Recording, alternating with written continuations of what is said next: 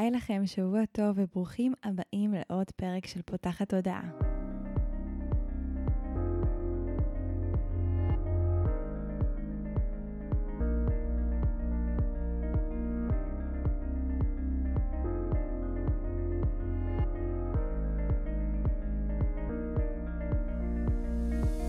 זו הפעם הראשונה שלכם כאן, פותחת הודעה היא תוכנית שנועדה להעביר רעיונות, לאתגר תפיסות קיימות, לפתוח את צורת החשיבה האוטומטית שנהוגה אצל כולנו, לכל מיני כיוונים חדשים שאולי גם יכניסו לחיים שלנו יותר שלווה, זרימה, אהבה, קרבה וחופש, גם במערכת היחסים שלנו מול עצמנו וגם במערכות יחסים נוספות. אם עדיין לא פגשתם אותי, אני ניצן אלפסי, אני המנחה של הפודקאסט הזה, ובין היתר אני גם מנחת קבוצות, מאמנת תודעתית ומלווה תהליכי העצמה אישית בעזרת כלים מעולמות התת-מודע, האנרגיה והרוח. בפודקאסט הזה אני מראיינת וגם מדברת בעצמי על נושאים שפוגשים אותי ומסקרנים אותי ואני חושבת שהם בעלי ערך וחייבים להגיע לאוזניים נוספות וללבבות נוספים. בפרק הזה אירחתי את דנה יעקב, שהיא עוזרת לאנשים ליצור שפע מדויק בחיים שלהם, מתוך שימוש בכוח התודעה והבנה של חוקי היקום. ודיברנו על איך אנחנו יכולים להכניס יותר שפע לחיים שלנו, יותר להיות בקבלה ולהפחית את ההתנגדות. האזנה נעימה. היי דנה יעקב. היי. אז אה, הבאתי אותך היום כדי שנדבר על כל הנושא הזה של שפע. עכשיו, שפע הפכה להיות מילה מאוד מאוד רווחת בקרב אנשים שעושים איזה שהם תהליכים של התפתחות אישית ורוצים ככה להעמיק בעצמם, והיא מאוד מאוד מקושרת לכסף, אבל לאו דווקא. ובא לי שנתחיל קודם כל, לפני שבכלל נגיע למה חוסם את השפע שלנו, לדבר על מה זה בכלל שפע. צודקת, בדרך כלל אה, מדברים על שפע בהקשר של כסף, אבל אה, שפע זה הרבה הרבה הרבה מעבר לזה. וכשאני לפחות משתמשת במילה שפע, אני מתכוונת להכל. להכל, הכל אפשרי, הכל אינסופי, לאינסופיות של החיים האלה, של היקום הזה, של כל מה שקיים. זה בגדול שפע בעיניי, אני כמובן אתן את האינטרפרטציה שלי לשפע, כי אני בטוחה שכל אחד אה, ייקח את זה ויתחבר את זה לשפע מהנקודת מבט שלו. אז בגדול, שפע זה באמת הכל. ומתוך הכל הזה וכל האינסוף הזה, אנחנו הרי לא רוצים שיהיה לנו הכל כל הזמן בחיים שלנו. אנחנו רוצים שיהיו לנו את הדברים שאנחנו רוצים שיהיו. אז כמו שאני מתייחסת לש, לשפע, בהקשר של אני בוחרת מתוך האינסוף את הדברים שמתאימים לי, שמתאימים לרצונות שלי, שעוזרים לי להתחבר למקומות, בסופו של דבר, לאושר, כי, כי זה מה שכולנו מחפשים, דרך שמחה, ביטחון, אהבה, זוגיות, כסף, לא משנה מה. אז שפע זה בעצם הכל. הכל מתקיים כאן ועכשיו. ובגלל זה אני לא רוצה סתם שפע בחיים שלי, אני רוצה את הדברים שאני רוצה. אז כשאני מתייחסת לשפע, אני מתייחסת לשפע המדויק לי. אז זה השפע. שיכול לבוא לידי ביטוי, אני מבינה, גם באולי זוגיות, גם כן במצב כלכלי. לגמרי. בעבודה שאני מתעסקת בה, זה בעצם הכל. בדיוק. אז יכול להיות שבשבילי, השפע המדויק לי זה סכום מסוים בחשבון הבנק שלי, או איזושהי זוגיות, משפחה, ילדים, ובשביל מישהו אחר, שפע מדויק זה להיות זמרת או שחקנית מפורסמת נגיד. אז אמ, בשביל כל אחד, השפע הוא קצת, יכול להיות קצת שונה. נכון שיש כל מיני מוסכמויות uh, חברתיות למה זה שפע, אבל אני מזמינה אתכם ואותך, ניצן, להיפתח, ל- לבדוק עם עצמנו מה, מה השפע המדויק לנו, מה זה שפע בשבילנו. שאלה ממש ממש טובה. אני חושבת שהיא מאתגרת את התפיסה הזו שבאמת שפע היא, הוא, הוא דבר אחד. וגם שאולי אנחנו לא צריכים אינסוף. הרבה תפיסות uh, באמת מדברות, בטח בעידן כזה שחומר הוא מאוד משמעותי עבורנו, לרצות שפע אינסופי. כאילו, הרבה פעמים אנשים שאני פוגשת מדברים על זה שהם רוצים שפע אינסופי. ואני גם מאוד אוהבת את התפיסה שמסתכלת עלינו כמו איזשהו כלי קיבול מסוים, שהוא יכול להכיל שפע מסוים. ואם אנחנו נרצה שפע אינסופי, בעוד אנחנו עוד לא בתצורה האינסופית שלנו, זה רגע דיון פילוסופי, אבל כאילו אנחנו עדיין בסוף כלי קיבול מוגבל, אז גם לנסות להכניס אליו שפע אינסופי יכול ליצור מצב של מחנק או של... אין, אין לנו יכולת להכיל את זה, אין לנו, אנחנו, אין לנו את הבשלות או את הקיבולת כרגע לצרוך את כל מה שאנחנו רוצים, שגם זה יכול לבוא ל... להביא איזשהו קונפליקט, אנחנו נרצה שפע אינסופי, אבל אנחנו עוד לא בשלים להכיל את השפע האינסופי, אז השפע האינסופי לא יגיע. ואז אנחנו נהיה במין גישה כזו של, אה, אין דבר כזה שפע, או לא מגיע לי שפע, או השפע לא מגיע אליי. אה, אז זה גם ככה מה שאני חושבת עליו הרבה. אני ממש ממש ממש מסכימה איתך. ופה באמת נכנס איזשהו מונח שאני אוהבת להשתמש בו, שאני קוראת לזה צינור השפע. צינור השפע זה בעצם היכולת שלנו מבחינה פיזית, רגשית, מחשבתית, תודעתית, להכיל שפע מסוים, או יותר משפע מסוים, או לא משנה, להכיל. כמה אנחנו באמת יכולים להכיל. אה, אני אתן סתם דוגמה כדי ש... שזה יהיה ככה יותר מוחשי, שוב, כי אנחנו, אם אנחנו בעצם מתייחסים לשפע נגיד בהקשר של כסף, אז נגיד ועד היום הייתי רגילה להכיל סתם נניח עשרת אלפים שקלים בחודש, כי זה מה שאני רגילה להרוויח. ואז פתאום אם נגיד זכיתי בלוטו, כמו הרבה מאוד אנשים שזוכים בלוטו, ויש על זה הרבה מאוד מחקרים, פתאום נכנסו לי כמה מיליוני שקלים. ולצד השמחה שכביכול זה נשמע מאוד מאוד משמח, כי שפע של כסף, בואי, כאילו. יכול להיות, ורוב הסיכויים שאם אין לי, הצינור שפע שלי לא מספיק רחב, לא מספיק פתוח, לא מספיק יכול להכיל את הכסף הזה, יעלו לי הרבה מאוד פחדים לצד זה. פחדים כמו, מה אני אעשה עם כל הכסף הזה? עכשיו יכול להיות שאנשים לא יסתכלו עליי בתור דנה, אלא בתור מישהי עשירה שאפשר להשיג ממנה כל מיני דברים. אה, יכול להיות שיעלה לי הפחד שהכסף הזה ייעלם, ובדרך כלל זה מה שקורה, לפי המחקרים שנעשו, באמת הרבה מאוד מחקרים על אנשים שזכו בלוטו, שראו שתוך שנה, שנתיים, רוב האנשים שזכו בלוטו, בגלל שהצינור שלהם לא היה מספיק רחב להכיל את כל הכסף הזה בבת אחת, אה, הם הפכו להיות מרוששים, לרוב עוד יותר ממה שהם היו לפני שהם זכו בלוטו. יש לי משהו להגיד על זה, זו קצת שאלה שאני מניחה שאולי חלק חושבים אותה, והיא באמת אה, אולי שיח אה, קצת גבוה, שבסוף אנחנו אומרים, רגע, אבל אם הצינור שלהם לא היה מספיק פתוח, אז איך מלכתחילה הם זכו בלוטו? איך את רואה את זה או איך את מסבירה את זה? מהמם, שאלה מצוינת, ואני רואה בזה, אני רואה את זה כ... אנחנו בסופו של דבר מייצרים את המציאות בחיים שלנו. מספיק שמבחינה תודעתית היינו פתוחים בתקופה מסוימת, בזמן מסוים, לקבל את הכסף הזה, אז לרגע מסוים הצינור כביכול היה נקי יותר, היה רחב יותר, הכסף הזה הגיע. אבל אם אנחנו לא מרחיבים את היכולת שלנו להכיל עם הזמן, וזה בדרך כלל משהו שהוא לא, לא לפחות מהניסיון שלי, אני, אני תמיד אוהבת להגיד שהכל אפשרי, אבל לפחות מהניסיון שלי, אנחנו בכל זאת חווים פה איזושהי חוויה אנושית שלוקח לה זמן, לוקח ליכולת שלנו להכיל יותר שפע, להתפתח, אז אם אנחנו לא עושים איזשהו תהליך כזה של לפתוח את צינור השפע, הצינור יכול להיפתח ולהיסגר באותה מהירות שהוא נפתח ונסגר, אה, בעצם השפע נכנס, נגיד הכסף נכנס, ובאותה מידה הכסף נוזל ויוצא החוצה והוא עולה על גדותיו והוא בורח. לפעמים זה גם, יש כל מיני אמונות כאלה לאנשים, אפרופו מה שנמצא להם בתת. המודע, שתמיד כל כסף שנכנס הוא מהר מאוד יוצא, כאילו כסף בא, כסף הולך. זה, אמא שלי אומרת כסף בא, כסף בא. אה, אז זה גם איזושהי okay. כן. אמונה כזו של הכסף מגיע, ותמיד יש לי בדיוק לכמה שאני צריכה, או שתמיד אחרי שייכנס לסכום כסף גדול, אז יהיה איזשהו בלטם גדול שיוציא את הכסף הזה במהירות אה, זהה. אז זה, זה גם משהו שאני פוגשת הרבה פעמים אצל אנשים, ולפעמים גם אצלי, המקום הזה של רגע כמה אני באמת חושבת שאני יכולה להכיל, ולפעמים אני מצליחה להרחיב את התודעה שלי לכמה אני ראויה, או לכמה מגיע לי, או לכמה אפשרי עבורי, או לשפע מסוים. ואז באמת גם משהו מצטמצם ונסגר, ואני גם רואה את זה בסוג של uh, שיעורים שבאנו לעבור כאן, התמודדויות כאלה של להתמודד עם השפע, ואולי באמת כשהתמודדתי איתו, אז בגדתי בערכים שלי באופן מסוים, או עשיתי איזשהו משהו שהוא מחוץ ל... למסלול שמדויק עבורי, וזה מה שהביא בעצם להתרחקות של השפע ממני בתגובה. כן, אז מה שאת בעצם מדברת עליו זה אמונות, שכמובן, שאם אנחנו פה ואנחנו מדברות על זה, וזה חלק מהתודעה שלנו, אה, האמונות מאוד מאוד מאוד משפיעות על צינור השפע שלנו, על כמה הוא נקי, על כמה הוא, נקרא לזה פחות נקי. אני לא אוהבת כל כך להשתמש במילה חסום, כי אני לא מאמינה שהצינור שפע של אף אחד מאיתנו חסום, בעצם זה שאנחנו חיים פה, בעולם הזה.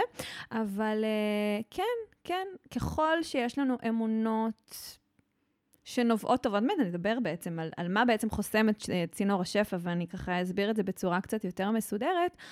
אבל אמונות שהן בעצם הפוכות למי שאנחנו ומה שאנחנו באמת, אלה אמונות שמצמצמות את צינור השפע ויוצרות מצב שבעצם אנחנו יכולים, יכולות, יכולים להכיל פחות שפע, כששוב, אנחנו יכולים להיפתח לרגע אחד, לכמה שעות, לכמה ימים, כמה שבועות, לאמונה חדשה.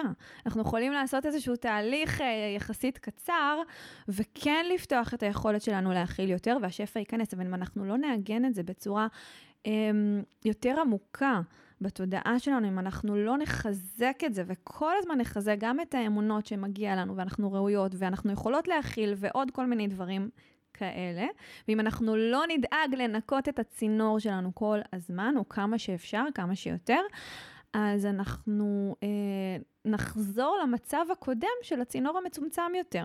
הצינור הוא מתרחב בעצם עם הזמן ועם ההתנסות, וככל שאנחנו גדלים, וכשאני מתכוונת, אה, כשאני אומרת גדלים, אני מתכוונת למתרחבים, ל...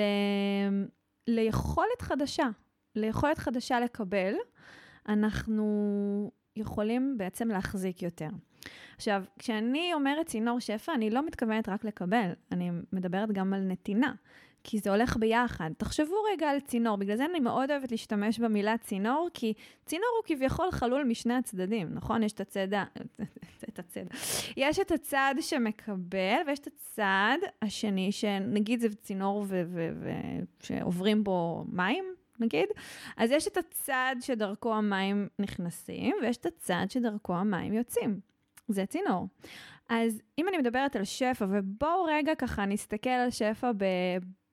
משהו אנרגטי כזה, אוקיי? זה שפע גם של דברים פיזיים, של חוויות פיזיות, כמו כסף למשל, או הצלחה, או בריאות ממש טובה. וזה גם יכול להיות שפע של רגש מאוד נעים, של אהבה, זוגיות, הרי זה לא הבן זוג עצמו כמו התחושה שהזוגיות uh, מעוררת בנו. אז זה עדיין איזשהו, איזושהי זרימה אנרגטית של דברים ש, שמתקיימים בעולם הזה. אז ככל שהצינור שלנו יותר רחב, אנחנו גם יכולים לקבל יותר, אבל אנחנו גם יכולים לתת יותר, ולתת יותר ממקום שהוא נקי, ממקום שהוא אמיתי שלנו. וכשאני מדברת על אה, צינור השפע שלנו, אני בעצם מדברת על ככל שהוא יותר נקי, אנחנו יותר אה, מחוברות, מחוברים לעצמנו. כי במצב הטבעי שלנו, אם נגיד נשים רגע בצד את כל האמונות שיכולות אה, אולי להגביל אותנו, ועוד מעט נדבר באמת מה חוסם לנו את הצינור, אבל אם רגע נשים בצד את כל מה שאולי עלול לח, לחסום את הצינור, המצב הטבעי שלנו, אנחנו תמיד בנתינה וקבלה. אנחנו פה כדי לבטא את מי שאנחנו בעולם, והביטוי שלנו, עצם זה שאנחנו מתקיימים כאן, זה כבר סוג של נתינה לעולם, אחרת לא היינו כאן. אומרת, אין פה טעויות. אני עכשיו לוקחת את זה למקומות אחרים, אבל, אבל זה, זה הרעיון בכלליות. אז כשאנחנו בעצם מבינים את הרעיון הזה, ואנחנו מבינים שאנחנו בטבעי שלנו, בתוך המקום הזה של, של כן נתינה, אז אנחנו גם מבינים שאנחנו תמיד במקום טבעי של קבלה. אני מתחברת מאוד למה שאת אומרת, כי באמת אחד הדברים שהכי מרחיבים את היכולת שלנו להכיל שפע בעיניי, זה היכולת שלנו לקבל. ולימדו אותנו לאורך השנים שלקבל זה משהו שהוא לא בסדר, שהוא לא טוב, שהוא אנוכי אולי באיזשהו אופן, שאם נגיד אנחנו מקבלים מחמאות או מתנות, זה ישר כזה לא היית צריכה, מה פתאום, לא את יותר יפה, ויש לנו נורא נטייה טבעית כזו להרחיק מאיתנו את המקומות האלה ש... של... שמנסים לתת לנו. ואני חושבת שאחד הדרכים הכי מעניינות לבחון עד כמה הצינור שלנו באמת פתוח וכמה אנחנו מאפשרות לשפע להיכנס לחיים שלנו, זה לשים לב עד כמה אני מסכימה להיות בקבלה, עד כמה אני מתכווצת שמישהו מחמיא לי, עד כמה אני עודפת שמישהו רוצה לתת לי משהו, עד כמה אני... לימדו אותנו כאילו שזה יפה כזה, שזה צנוע להדוף את הדברים האלה, אבל זה בדיוק ההפך, זה, זה ממש המקום הזה של להגיד, וואי, תודה רבה שחשבת עליי, או איזה כיף שאת אומרת, או זה ממש נעים לי, וכשאתם תראו שאתם תצליחו לשנות את האופן שבו אתם מגיבים לשפע הזה, שפע מכל הסוגים ייכנס לחיים שלכם. אני כל כך מסכימה איתך, ניצן, ואני גם רוצה להוסיף ולהגיד שככל שהצינור הרי יותר נקי, ככה אנחנו גם יכולות לקבל יותר וגם לתת יותר. עצם זה שמישהו עכשיו נתן לי מחמאה, משהו, מתנה, לא משנה מה, ואני אומרת על זה תודה, אני גם נותנת לו, על הדרך, את התחושה הטובה, את הכיפיות הזאת. איזה כיף זה לתת למישהו מתנה ושהוא שמח מזה. זאת אומרת, תשימו לב שתמיד הקבלה והנתינה יושבת על אותו דבר. וזה בדיוק שני הקצוות של הצינור הזה. כמו ששוב, אני מתכוונת לזה כצינור. אמ, ובהקשר הזה של מה שאת אמרת, של איך, ש... איך שהחברה רואה את זה, איך שלמדנו, או איך שחונכנו, בסופו של דבר אלה הדברים שחוסמים לנו את השפע, או שוב, אני לא אוהבת את המילה חסימה, אבל uh, בסדר, מצמצמים לנו את צינור השפע, מצמצמים את היכולת שלנו לקבל ולתת. אם, זה בסדר שאני ככה אקח את בטח. זה מפה למקום הזה של מה בעצם חוסם או מצמצם את הצינור? מעולה. אז אם אני אוכל להתייחס לזה במילה אחת, זה התנגדות. ובמילה נוספת, שאולי ככה תהדהד לכם יותר, זה שיפוטיות. אוקיי? התנגדות ושיפוטיות זה במקרה הזה מילים נרדפות. כי ברגע שאנחנו שופטים את מה שאנחנו מקבלים, ומבחינתי, אם אני עכשיו מקבלת מח- מחמאה, ואני עונה עליה בתור, בצורה של לא, זה לא נכון, ונגיד סתם מישהי עכשיו תגיד לי, איזה יפה את, ואני אגיד מה, אני קמתי ממש הפוכה, אני בכלל לא נראית טוב, אני לא מבינה מה את רואה, זה סוג של שיפוטיות, אני בעצם עונה לה בהתנגדות, אני מתנגדת למחמאה שלה. אז ברגע שאני נמצאת במקום הזה של ההתנגדות, של השיפוטיות, אני אוטומטית, אנרגטית, סבבה? זה לא צינור הרי פיזי, זה משהו בתודעה שלנו. אני מצמצמת את היכולת שלי לקבל. ואני גם מצמצמת את היכולת שלי לתת, כי אני בעצם הופכת להיות השיפוטיות הזאת. אני נותנת לעולם שיפוטיות. כשאני נותנת לעולם שיפוטיות, זה מכווץ, זה סוגר, זה, זה גם פחות ממגנט. אנשים פחות אוהבים להיות ליד אנשים שיפוטיים. זה לא נעים להיות ליד מישהו שהוא כל הזמן שופט, הוא כל הזמן יש לו מה להגיד, או, או הוא לא מרוצה מדברים, נכון? מדברים על זה שזה ממש כמו שב... שבן אדם זה לא כיף לתת לבן אדם מתנה, ושהוא בא ואומר, אה, מה זה המתנה הגרועה הזו, ולמה בחרת אותה? אז אותו דבר גם עם הבורא, אלוהים, היקום, כל אחד יבחר את המונח שמתחבר אליו, שהוא בא ומעניק לנו כל מיני דברים, כי שפע הרי יכול להגיע בכל מיני צורות, ואנחנו באים ומסתכלים עליו בעיניים שיפוטיות, אז, זה מין כזה, למה שהוא ימשיך לתת לנו, אה, אם אנחנו לא יודעים להעריך ולא יודעים לקבל ועוטפים את מה שהוא נותן לנו, וזה משהו שממש שווה להתבונן עליו. המילה התנגדות בשבילי, היא גם המקום הזה של רגע התנגדות לזרימת החיים הטבעית. זאת אומרת, אני חושבת שאחד הדברים שהכי מצמצמים אצלנו את השפע, זה ההתנגדות לקיים.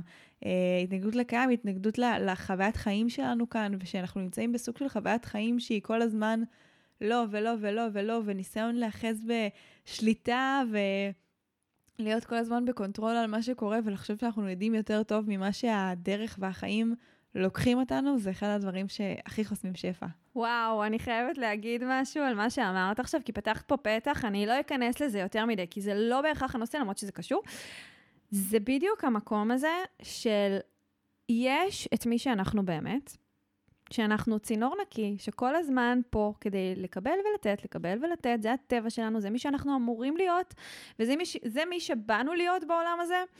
וכשאני אמרתי בהתחלה שפע, אין סוף של הקיום הזה, זה באמת, תמיד יש הכל בכל זמן ורגע נתון. זה נכון שאנחנו לא תמיד בחוויה הזאת, כי יש לנו צינור שהוא, אה, יש לו את הגבולות שלו כרגע, אבל אם אנחנו רגע ניקח פרספקטיבה אחרת, כי כשאנחנו בפר... בפרספקטיבה האנושית שלנו, אנחנו רואים את העולם הזה מתוך חמשת החושים שלנו.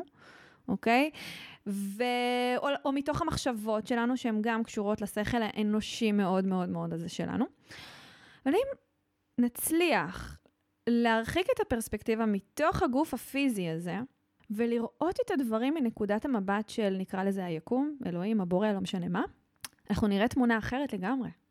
זה בדיוק ההבדל הזה שבין אה, להיות עכשיו בחדר בתוך בית ולראות רק את מה שקיים בחדר ולא לראות את כל מה שקיים בכל העיר שאני נמצאת בה עכשיו, או... זאת אומרת, זה ממש פרספקטיבה אחרת לגמרי, ויכול להיות שאני עכשיו, זה ממש דימוי אה, שאני מאוד מאוד אוהבת, אני עכשיו רואה קיר מול העיניים שלי, כי אני חווה את החיים שלי מתוך חמשת החושים, ואני נמצאת עכשיו בתוך חדר, וזה מה שאני רואה, קיר. ויכול להיות שמאחורי הקיר מסתתר, מסתתרות ערימות של שטרות, של כסף, של שפע, של דברים שבאמת ככה, אני כל הזמן יושבת, מדמיינת, חולמת עליהם, אבל אני לא רואה אותם בעיניים שלי, אבל זה ממש מאחורי הקיר, וכל מה שאני צריכה זה רק או לצאת מהבית ולעבור לחדר השני, או אולי לשבור את הקיר, או אני לא יודעת מה. וכרגע, מה שאני רואה זה קיר. אבל אם הייתי לוקחת רגע איזשהו זום אאוט ומסתכלת מעבר למה שהעיניים שלי רואות, יכול להיות שאני אזהה את הכסף הזה, שנמצא ממש מעבר לקיר. ולצערי זה מה שקורה בעצם בחיים שלנו. בחיים שלנו אנחנו הרבה פעמים נמצאים באיזשהו מאבק, מרגישים שאין לנו, אין לנו, אין לנו, כש... כשזה קיים. קודם כל זה קיים. כל מה שאנחנו רוצים זה קיים, זה אולי לא קיים בחוויה האנושית שלנו ברגע זה, אבל זה קיים. כי אם זה לא היה קיים, לא היינו רוצים את זה, זה כבר סיפור אחר, אבל זה, זה הרעיון שאני לפחות מדברת עליו. אז ברגע שאני מסתכלת על החיים שלי רק מתוך חמשת החושים שלנו, אני בעצם מנסה לתפוס שליטה על כל מיני דברים שכרגע אני לא רואה בעיניים האנושיות שלי שמתקיימים, אז אני חושבת שהם לא מתקיימים, אבל אז אני בעצם מצמצמת את צינור השפע שלי. בעצם זה שאני מאמינה רק למה שהמוח האנושי שלי אומר לי, שזה נכון או לא נכון. ו... ופה בעצם נכנסת עוד פעם ההתנגדות והשיפוטיות. כי אם עכשיו אני כרגע נמצאת במצב שאין לי זוגיות, אוקיי? הרבה, אני פוגשת הרבה, הרבה נשים ש, שבאמת אה, נמצאות באיזושהי חוויה כזאת שאין להן זוגיות, וגם אני הייתי במקום הזה לא כזה מזמן. ו... אני נמצאת בחוויה שאין לי זוגיות, כל הקשרים שהיו לי עד היום היו ממש לא מוצלחים, או לא בריאים, או נגיד כן מאוד מאוד התאהבתי, אבל בסוף שברו לי את הלב, או לא יודעת מה. זאת החוויה האנושית שאני חוויתי עד היום. ואם אני לוקחת את כל מה שחוויתי עד היום, ואני אומרת, אוקיי, כל מה שהיה בעבר זה מה שמתקיים, כי זה מה שאני מכירה, זה מה שהחושים האנושיים שלי חוו, ו- וזה מה שהרגשתי, וזה מה שראיתי, וזה מה שאני יודעת, שוב, בחוויה האנושית, אז אני בעצם וזה מה שקורה לרובנו, לאו דווקא לגבי זוגיות, פשוט זוגיות זו דוגמה ממש טובה. אני בעצם נכנסת ל... או מכניסה לעצמי, לא בכוונה, מחשבות שהופכות לאמונות על זה שלא קיים בשבילי מה שאני רוצה. הזוגיות שאני רוצה לא קיימת. כל הגברים הם אה, שטחיים, אה, לא רציניים, אה, בוגדנים, לא יודעת, כל מיני דברים כאלה. כל אחת עם התפיסה שלה, זאת אומרת עם החוויה שלה או שלו. ואז בעצם מה שקורה, אני מצמצמת את היכולת שלי לקבל זוגיות כן, שהיא כן טובה לי, שהיא כן נכונה, שהיא כן בריאה בשבילי. עד כדי כך, וזה משהו שגם אני חוויתי בזמנו, ואני גם רואה את זה כל הזמן קורה, שכשנכנסת זוגיות כזאת לחיים שלי, ואפרופו חתונה עם מבט ראשון, אם אתם רואים את זה, אז אתם יכולים ממש לראות את, ה, את המצבים האלה, שבהתחלה הם מקבלים אה, לא את מה שהם חשבו שהם רצו, אלא דברים אחרים כביכול, או משהו שככה יותר מתאים להם, וברוב המקרים יש איזושהי התנגדות, יש המון המון המון שיפוטיות. זה מאוד מאוד שונה ממה שחוויתי וידעתי. ואז אם אני לא פותחת את היכולת שלי להכיל את מה שאני באמת רוצה, להכיל יותר, אז גם כשזה מגיע לחיים שלי, והבן זוג הזה נכנס לחיים שלי, אני אחפש את כל הסיבות בעולם ללמה זה לא מתאים, ולמה זה לא אמיתי, וזה לא יכול לקרות, או שאני אחבל בקשר הזה, או כל מיני דברים כאלה. אמ, ובהקשר הזה, זה בעצם כל הדברים האלה ש, שצפים, כשאני מקבלת משהו אחר, משהו חדש, ממה שהכרתי עד היום, שהוא גם אם זה באמת הרבה יותר מתאים למה שאני רוצה, אה, השיפוטיות הזאת היא בעצם סוג של פחד. כי זה נורא מפחיד. זה נורא מפחיד לקבל משהו אחר ממה שהכרתי. שוב, המנגנון הפיזיולוגי האנושי, המוח האנושי שלנו, הוא מתוכנת בצורה כזאת ש... של לשמור על המצב הקיים, כי כל מצב שהוא לא המצב הקיים, משהו שהוא חדש, משהו שהוא אחר, מעורר בעצם את מנגנון ההישרדות, שזה משהו שהוא הגיע איתנו כ, כגוף פיזי שיכול, אה, שיכול בעצם אה, להיפגע, וזה בא בעצם כמנגנון אה, הישרדותי כזה מאוד מאוד קדום. ומה שקורה זה שכל פעם שאנחנו נקבל משהו חדש שלא הכרנו, יעלו לנו הפחדים האלה, והפחדים האלה יתורגמו כשיפוטיות, והשיפוטיות הזאת היא בעצם התנגדות, בסופו של דבר הכל התנגדות. אז איך את מציעה להתמודד עם ההתנגדות הזו? מה אנחנו יכולים לעשות? קודם כל, איך אני בכלל יכולה לזהות את זה שאני בהתנגדות? כי לפעמים זה קצת אה, סוג של מלגוד כזה, זה, זה מסוג הדברים שאני לא תמיד שמה לב שאני נמצאת בתוך החוויה הזו, ואחרי שכבר זיהיתי שאני בהתנגדות, איך אני יכולה לפתור אותה? מהמם. אז קודם כל, אני מזהה שאני בהתנגדות. כל אחד וכל אחת עם הדרך האישית שלה. אה, יש כל מיני דרכים. אחד זה הגוף. ברגע שאני מתכווצת, הגוף שלי מתכווץ, זאת התנגדות, אוקיי? יש משהו שמתכווץ בגוף. אה, אם אני בעצם תחושתית, אז אני ממש מרגישה את זה בגוף. אם אני רגשית, אני ממש יכולה להרגיש רגש שהוא מאוד מאוד לא נעים לי. לא נעים לי, לא טוב לי, אני עצובה, אני מפחדת, אני מתוסכלת. זאת התנגדות. התנגדות זה גם מחשבות, אוקיי? מי, שהוא יותר uh, שכלתני כזה, יעלו מלא מלא מלא מחשבות כביכול הכי הגיוניות בעולם, ללמה מה שקורה עכשיו הוא מסוכן, הוא לא טוב, ואיך אפשר לתפוס או לנסות לתפוס שליטה על המציאות כשאין לנו באמת שליטה עליה, כביכול. אז uh, אלה כל מיני סימנים להתנגדויות. ואני רוצה להגיד משהו לפני שאני אסביר את איך אנחנו משחררים את ההתנגדות הזאת. התנגדות זה מצב טבעי שלנו בעולם הזה, כחלק מהמהות או, או ממי ש... או ממה שבאנו לעשות בעולם, אוקיי? אנחנו לא יכולים, וזה לא יקרה, כל זמן שאנחנו בגוף פיזי, אה, להעלים את כל ההתנגדויות. יש מטרה להתנגדות, ואני, וחשוב לי להגיד את זה, כי בעצם, כמו שאמרתי קודם, ההפך מהתנגדות, לא אמרתי קודם, אז אני אגיד את זה עכשיו, ההפך, ההפך מהתנגדות זה התמסרות, אוקיי? שזה בעצם ההפך ממה שחוסם לנו את השפע. אז ככל שאנחנו יותר בהתמסרות למה שקורה, למה שאנחנו מקבלים מהחיים, למה שאנחנו נותנים, מה שבא לנו לתת, הצינור שלנו יותר פתוח, יותר רחב, אנחנו יכולים להכיל הרבה יותר. יש את הזרימה הזאת. אוקיי? הזרימה היא קורית בהתמסרות. זה בעצם ההפך מהתנגדות. אנחנו לא יכולים, או בוא נגיד את זה ככה, חוץ מכמה אנשים בודדים שהגיעו להערה, שבאמת כל המטרה שלהם בחיים האלה זה רק לתת השראה לאחרים, אז חוץ מהאנשים הבודדים האלה, שאני, ואני מניחה שגם את ניצן, לא. כן, אנחנו לא שם, רוב האנשים בעולם הזה חווים התנגדות ויחוו התנגדות ואנחנו נחווה התנגדות וזה בסדר. זה בסדר לחוות התנגדות. אנחנו לא רוצות להתנגד להתנגדות. זה מתחיל משם. מה שקורה זה שאני מניחה שכל מי שאי פעם שמע על אה, כל ההסברים על זימון ויצירת מציאות ומחשבה יוצרת מציאות ו... אה, ובכלל, אתם יודעים מה? גם אם לא שמעתם את זה, גדלתם באיזשהו בית שכשכעסתם אמרו לכם שזה לא בסדר שאתם כועסים, או שאל תפסיקו לבכות, או כל מיני דברים כאלה. ובעצם בסופו של דבר כל החברה שלנו מלמדת אותנו שרגשות לא נעימים, שמחשבות כביכול שליליות, הם לא בסדר. והלא בסדר הזה מייצר עוד לא בסדר, ועוד לא בסדר, ועוד התנגדות, ועוד, ועוד שיפוטיות, שיפוטיות על מה שאני מרגישה, על מה שאני חושבת, על מה שזה. ואני באה ואני אומרת כזה דבר. ובאמת, מה שאני אומרת עכשיו זה אחרי שאני חוקרת את זה מכל זווית אפשרית, אני מניחה שבעוד כמה שנים אולי אני אסתכל על זה בעוד איזושהי רמה שעוד לא הגעתי אליה, אבל מה שאני אומרת עכשיו, אני ממש עומדת מאחורי זה. אנחנו חייבים את ההתנגדות כדי להתרחב, לקבל יותר שפע, להתרחב לתודעה יותר רחבה, ובעצם אה, להביא את מה שבאנו, או לעבור את מה שבאנו לעבור, אה, כנשמה רוחנית נצחית שמתקיימת בגוף פיזי, בעולם הזה.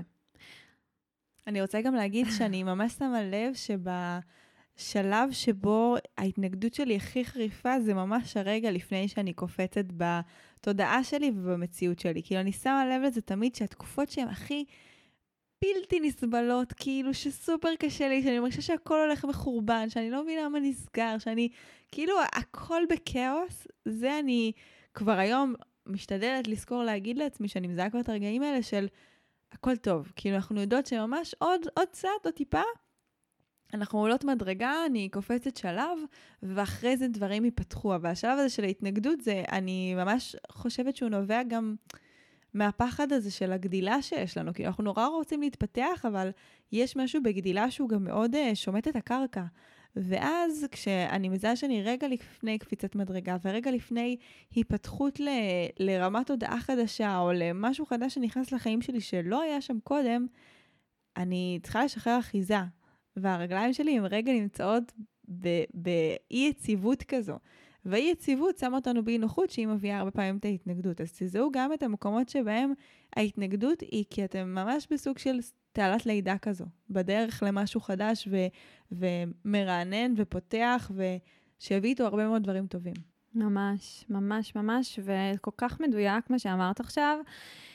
גם אני חווה את זה, ואני רוצה להגיד שזה באמת העניין הזה של בשביל זה יש לנו את ההתנגדות. כי רק בזכות ההתנגדות, כשאנחנו מתרחבות לדבר החדש, אנחנו מקבלות פתאום את השפע החדש שרצינו, את הזוגיות, את הכסף, את ההצלחה, לא משנה, כל אחת עם ה... ואחד, עם הדברים שלו, אנחנו באמת יכולים להעריך את זה.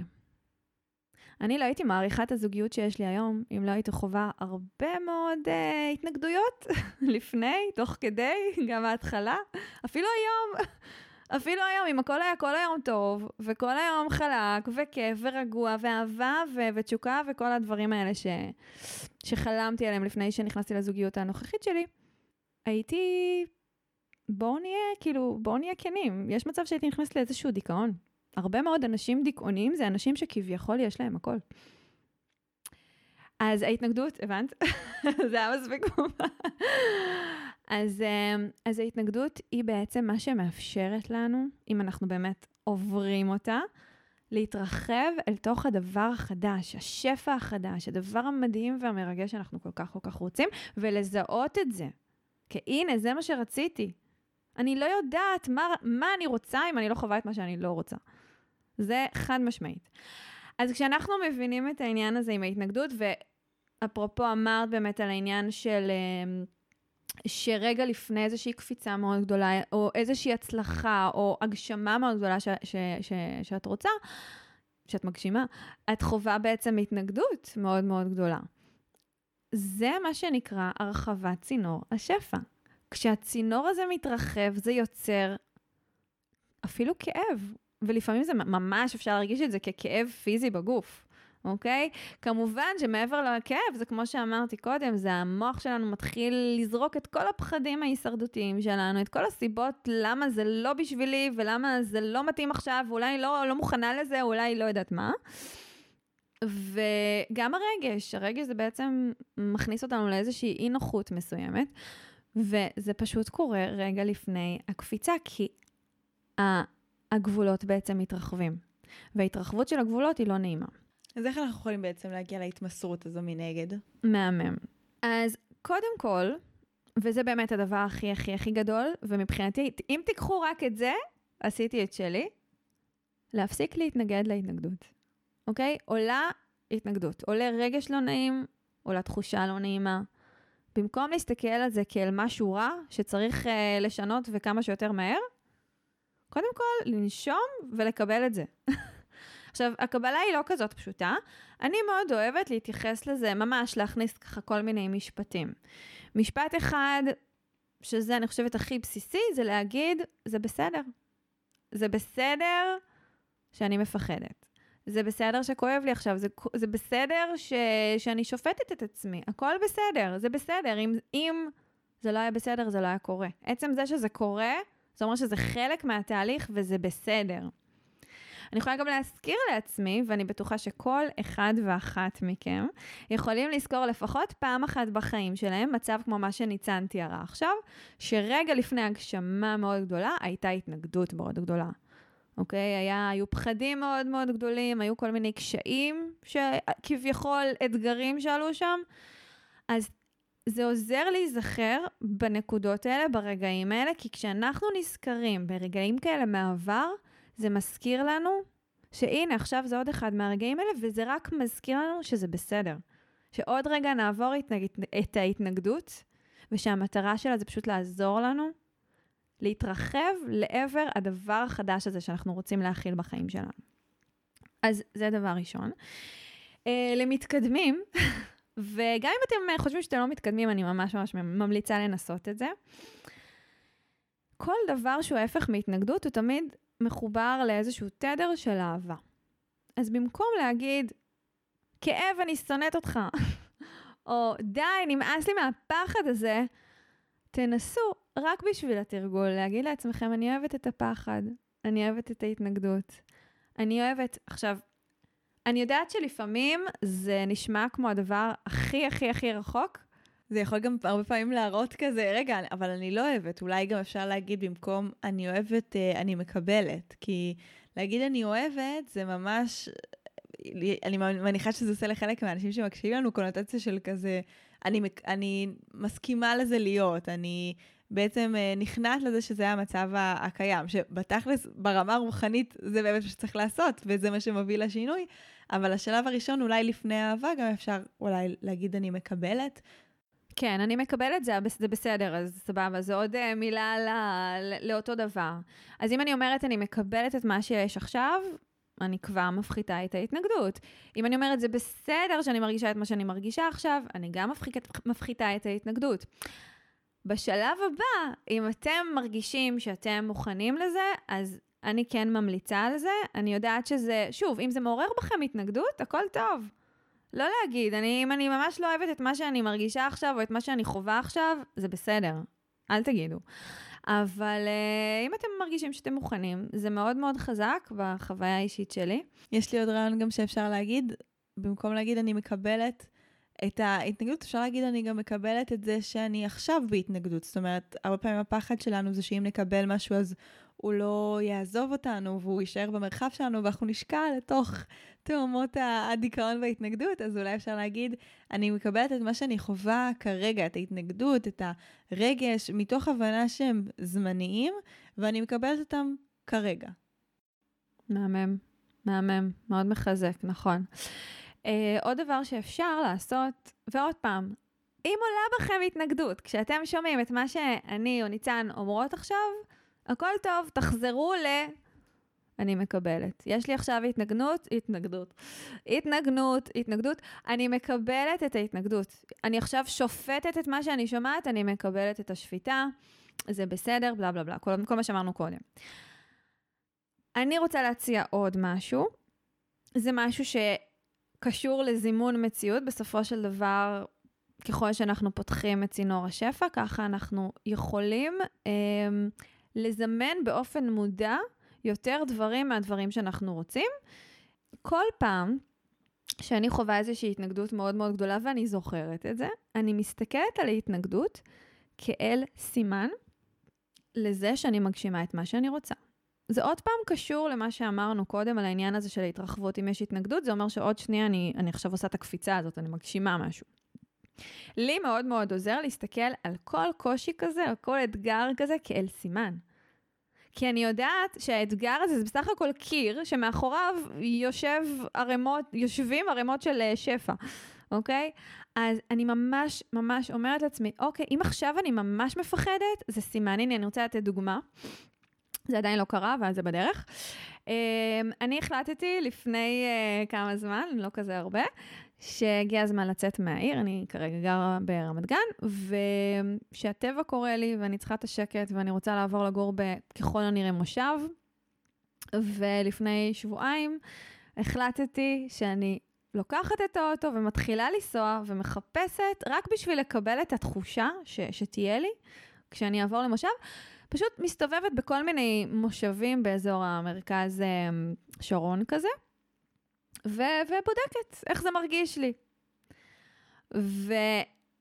והסתובבתי, וכשהגעתי לאח... לאיזשהו אזור מסוים, אז מה שקרה זה שהרגשתי שהלב שלי נפתח, משהו בחזה שלי מאוד מאוד התרחב, אפרופו כן קיבוץ, אז, אז ההפך מזה זה התרחבות. הרגשתי התרגשות מטורפת, ואז עלה לי פחד מאוד מאוד גדול. ופתאום כל הקולות הכביכול הגיוניים האלה של מה עכשיו תתרחקי, ואת לא מכירה פה אף אחד ושום דבר, ואת לא מכירה את האזור הזה, ואיך תסתדרי פה, ואיך יהיה ככה, ואיך יהיה ככה, ואם לקוחות בכלל יגיעו אליך, וכל מיני שאלות כאלה. ולרגע האמנתי לזה, לרגע, וואי, אולי זה לא, בש... אולי, אולי זה לא הזמן לעבור, כל מיני כאלה. ואז פתאום תפסתי את זה, אוקיי? וקלטתי את זה כי אני כבר יודעת. אני כבר יודעת מניסיון, יש לי מספיק חוויות של התנגדויות שעלו לי, שהם היו באמת רגע לפני הגשמה. וידעתי שאם אני מרגישה גם התרגשות וגם פחד באותו זמן, זה זה. וזה הכי זה שיכול להיות, ולא יכול להיות יותר זה מזה. אז אני אומרת את זה לפני שעדיין הגשמתי את זה, אבל אני כל כך בטוחה בזה, זה כל כך ברור לי, במיוחד אחרי החוויה הזאת, שזה היה סימן. זה היה סימן לזה שאני בדרך להגשמה של הדבר הזה. ואני אעדכן. מדהים, אני מחכה לשמוע על זה. אז דיברנו על באמת העבודה הזו עם ההתנגדות ועם הקבלה שלה, מה עוד יכול לאפשר לי התמסרות? רגע, עוד משהו בדיוק כן. בהקשר הזה. אה, עוד משהו מודע שאנחנו יכולים לעשות, זה, שוב, אם אתם מתחברים לזה, זה להגיד, אני כרגע מתרחבת לתוך שפע חדש, במילים שלכם, וזה בטוח, זה בטוח עבורי להתרחב לתוך הדבר החדש, זה בטוח עבורי להיכנס לזוגיות בריאה, זה בטוח עבורי לקבל עכשיו סכום כסף שלא היה לי אף פעם, זה בטוח, הכל יהיה בסדר, זה בטוח עבורי. ברגע שאני מכניסה את זה בטוח עבורי, ואני, ואני אומרת את זה ממש כמו מנטרה כזאת, כל פעם שאני מתחילה להרגיש את הקיבוץ ואת הפחד ואת כל הדברים האלה שעולים, אני בעצם מתרגלת את צינור השפע שלי להיות באיזשהו מקום שהוא גם התנגדות, אבל גם התרחבות. אני חושבת שגם חשוב להבין שאנחנו משתמשות במילה הזו של בטוח, כי כל דבר שהוא נוגד או חדש, הוא סותר את הסטטוס קוו שלנו, הוא נחווה כאיזושהי חוויה ש... מפעילה אותנו הישרדותית. זאת אומרת, אני התרגלתי להיות במצב מסוים, גם אם המצב הזה לא כל כך טוב לי, הוא עדיין מצב מוכר. וכל עוד הוא מצב מוכר, אנחנו הרבה פעמים נעדיף אותו על כל מצב שהוא חדש. וכשיש משהו שהוא חדש, אז הוא לא ידוע. ואם הוא לא ידוע, אז אולי אני לא יכולה להתמודד איתו. ואם אני לא יכולה להתמודד איתו, אז ישר מפעיל אצלנו את כל מנגנוני ההגנה וההישרדות שלנו. אז באמירה הזו לעצמנו של זה בטוח עבורי, אנחנו כמו אומרות כזה לתת המודע שלנו, שומע? אני יודעת שאתה מפחד, אני יודעת שזה רגע נוגד את כל מה שהתרגלת או שאתה מכיר או שבטוח עבורך, אבל אנחנו מה זה בסדר. וכשאנחנו באמת מצליחות להאמין בזה ולראות את זה, כי באמת, על פניו לא נשקפת לנו סכנה. כן, גם אם דנה תעבור למושב ואחרי כמה זמן היא תבין שזה לא סבבה, כאילו היא תמיד יכולה לחזור לרמת גן. וכשאנחנו מבינות שאין פה באמת סכנה, וגם אותו דבר על זוגיות שאני אחליט שהיא לא מתאימה לי, או כל דבר שאני אחליט באיזשהו שלב ש... זה לא מה, שראי, לא מה שרציתי או לא מה שציפיתי שזה יהיה, הכל בסדר. וכשכבר הסף הישרדות וסכנה והמנגנונים ההישרדותיים האלה יורדים, אז ישר הצינור הזה נפתח, אנחנו הרבה יותר רגועות, ודברים גם מתחילים להגיע הרבה יותר בהרמוניה. מדהים. אז uh, בעצם דיברנו עד עכשיו על כל מיני דברים שאפשר לעשות בצורה מודעת. בעצם אנחנו משתמשות, כל מה שאמרנו עכשיו, אנחנו משתמשות בשכל שלנו, האנושי, כדי להרגיע אותו, כדי שנוכל להרחיב את יכולת הכלת השפע החדש. ויש עוד דרך, יש הרבה דרכים, יש גם uh, דרכים שהם ככה, אתה, אפשר לעשות ממש תהליכי עומק על הדבר הזה, ולשחרר נגיד אמונות מגבילות שהם בעצם יוצרים את כל, ה, את כל ההתנגדות הזאת. אבל יש דרך אחת שאני גיליתי, שהיא פשוט עובדת, לא נעים לי להגיד, אבל כמו קסם. אני, לא נעים לי להגיד, כי אני כן מאוד מאמין, מאמינה בתהליכים ובדברים שככה, בהתרחבות שהיא קורית לאורך זמן. אבל זה פשוט עובד כמו קסם, כי מה שהדרך הזאת עושה, היא בעצם מנקה ומשחררת כל מיני דברים שקיבצו או צמצמו את צינור השפע שלנו, וזה יכול לקרות באמת תוך דקות, או תוך שעה, אה, ברמה של פתאום, פתאום יש לנו מקום להכיל הרבה הרבה הרבה יותר. והדרך הזאת היא דרך הכי הכי נגישה לנו בעולם, הנשימה שלנו.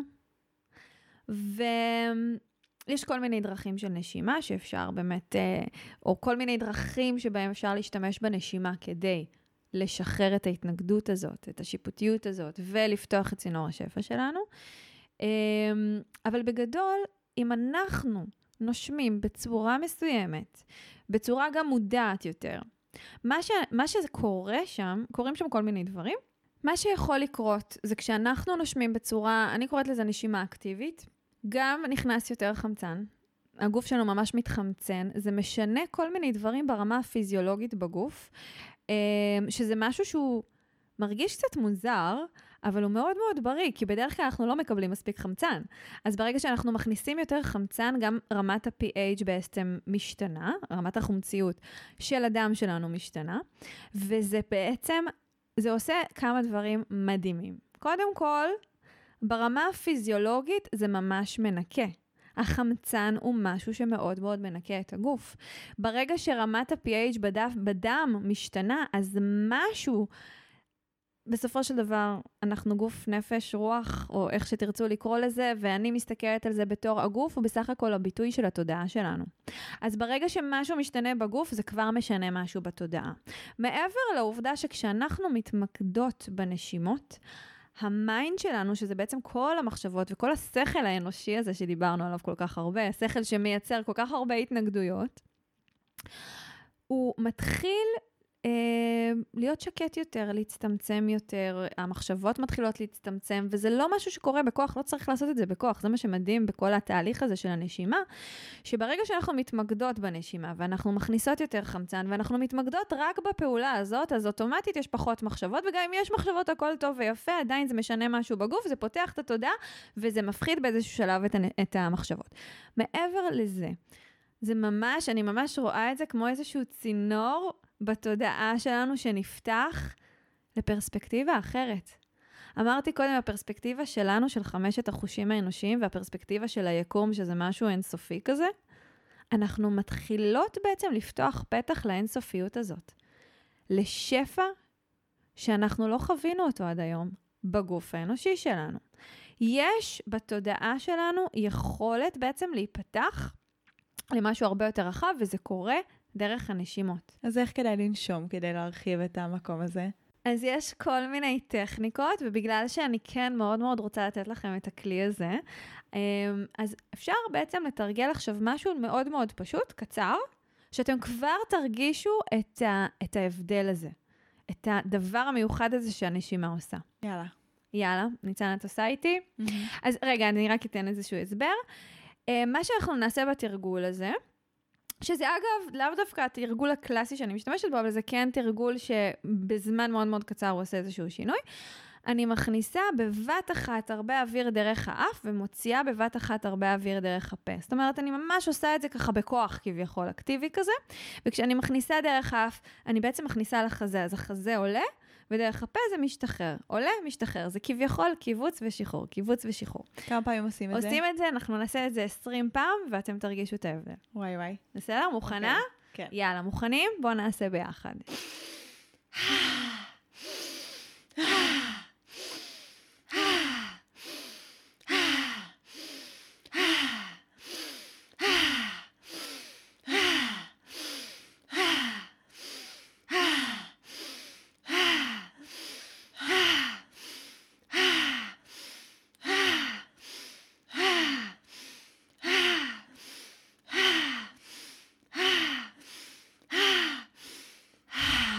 לחזור לנשום רגיל, יש קצת סחרחורת עכשיו. וואי, נשם מתעלפת. לנשום רגיל.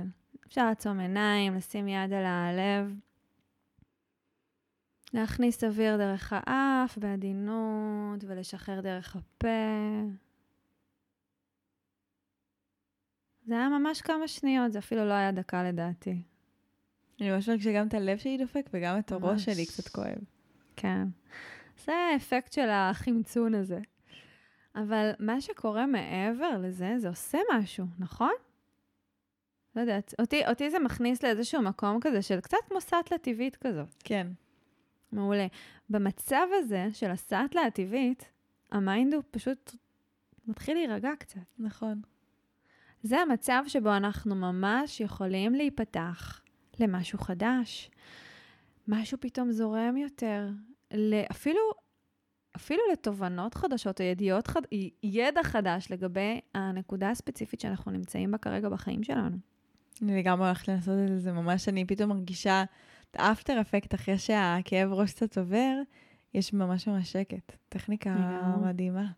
ואני ממש ממליצה לשתות מים אחרי, ואם אתם עושות את זה, אני לא ממליצה לעשות את זה לאורך זמן, אה, להישאר כרגע ב-20 נשימות, כי כל אחד עם העניינים הפיזיולוגיים שלו, אז אנחנו לא ניקח פה סיכונים, אבל 20 נשימות כאלה הן לא מזיקות לאף אחד, ואם בא לכם, אתם תמיד יכולים ככה, אם אתם מרגישים שאתם בסאטלה הרבה זמן, אז אתם יכולים לקרקע את זה עם איזשהו נשנוש קטן, או משהו ככה שיחזיר אתכם לגוף. מדהים. Uh, טוב, אם מישהו רוצה ככה להעמיק יותר בנושא הזה באמת של הרחבת השפע שלנו והיכולת שלנו להכיל והנשימות, איפה אפשר uh, לשמוע ולקרוא קצת יותר? אז קודם כל יש את עמוד האינסטגרם שלי, שזה באנגלית feel good, מקף תחתון שפע, S-H-E-F-A. וחוץ מזה, יש לי את האתר, feel good שפע, בדיוק אותו דבר כמו באנגלית, רק בלי מקף תחתון, feelgoodשפע.com. Uh, ואני גם בפייסבוק. מעולה, אז uh, מי שרוצה יכול ככה להיכנס לדנה ולהעמיק. Uh, היה פודקאסט מרתק, אני לגמרי הולכת לנסות את הנושא של הנשימות וככה לראות מה זה מעלה בתוכי. תודה רבה, דנה. תודה לך, היה לי ממש כיף. אז כדי ליישם את כל מה שדיברנו עליו בפרק הזה, יש כמה דברים שאנחנו יכולים לעשות. קודם כל, להיות ערנים להתנגדות הזו שאמרנו שהיא באה לידי ביטוי או ברגשות שלנו, או במחשבות שלנו, או בתחושות הפיזיות שלנו בגוף, וקודם כל להגיד, אני אוהבת את ההתנגדות, או אני מקבלת את, את, את ההתנגדות, או שזה בסדר עבורי לחוש את ההתנגדות. דיברנו שזה גם ממש ממש עוזר להגיד שזה בטוח עבורי, גם לחוות את ההתנגדות הזו, וגם להגיד שזה בטוח עבורי לחוות שפע, ולאפשר לשפע להיכנס לחיים שלי מתוך זה. דיברנו על החשיבות של לקבל, לקבל מחמאות, לקבל מח... מתנות, לקבל כל דבר שמגיע אלינו, ולשים לב לאוטומט שלנו להדוף, להגיד שלא צריך, להרגיש אולי גם לא כל כך ראויים, וכל פעם שאנחנו רואים שמגיע אלינו משהו, להגיד תודה, לחייך, לקבל, לנשום את זה פנימה, גם אם האוטומט הוא ממש להדוף, וזה ממש ממש יעזור לשפע להיכנס לחיים שלנו בצורה הרבה יותר טובה. והיה לנו תרגיל הנשימות שדנה עשתה בסוף, 20 נשימות מהירות להכניס ולהוציא, שזה עושה ככה סחרור רגע ואז זה שקט ב mind, ושם זה עוזר לנו ממש להתרחב ולנקות את ההתנגדויות ולאפשר לעוד שפע להיכנס לחיים שלנו. אני מקווה שאהבתם את הפרק הזה ושהוא תרם לכם. אם נהניתם ממנו ולמדתם ממנו משהו חדש, אני ממש ממש אשמח שתשתפו אותו. ברשתות החברתיות, עם אנשים שאתם אוהבים, כל דבר שיעזור להגיע לאוזניים נוספות שצריכות לשמוע את המידע הזה, ואנחנו נתראה בשבוע הבא.